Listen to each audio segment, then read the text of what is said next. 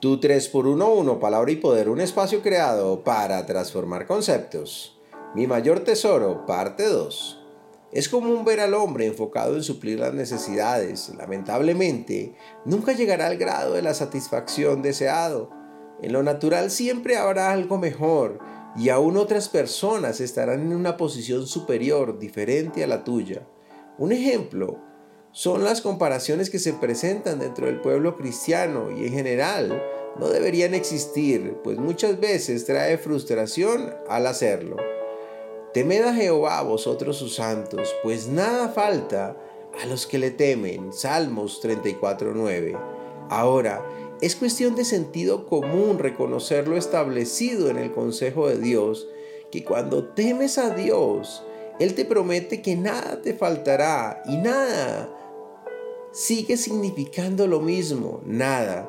Tristemente, en cosas mínimas se ve la falta de reverencia hacia Dios y tal vez alguien dirá, a Dios nunca.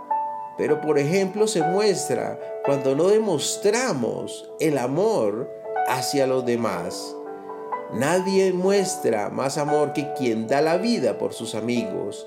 Juan 15:13.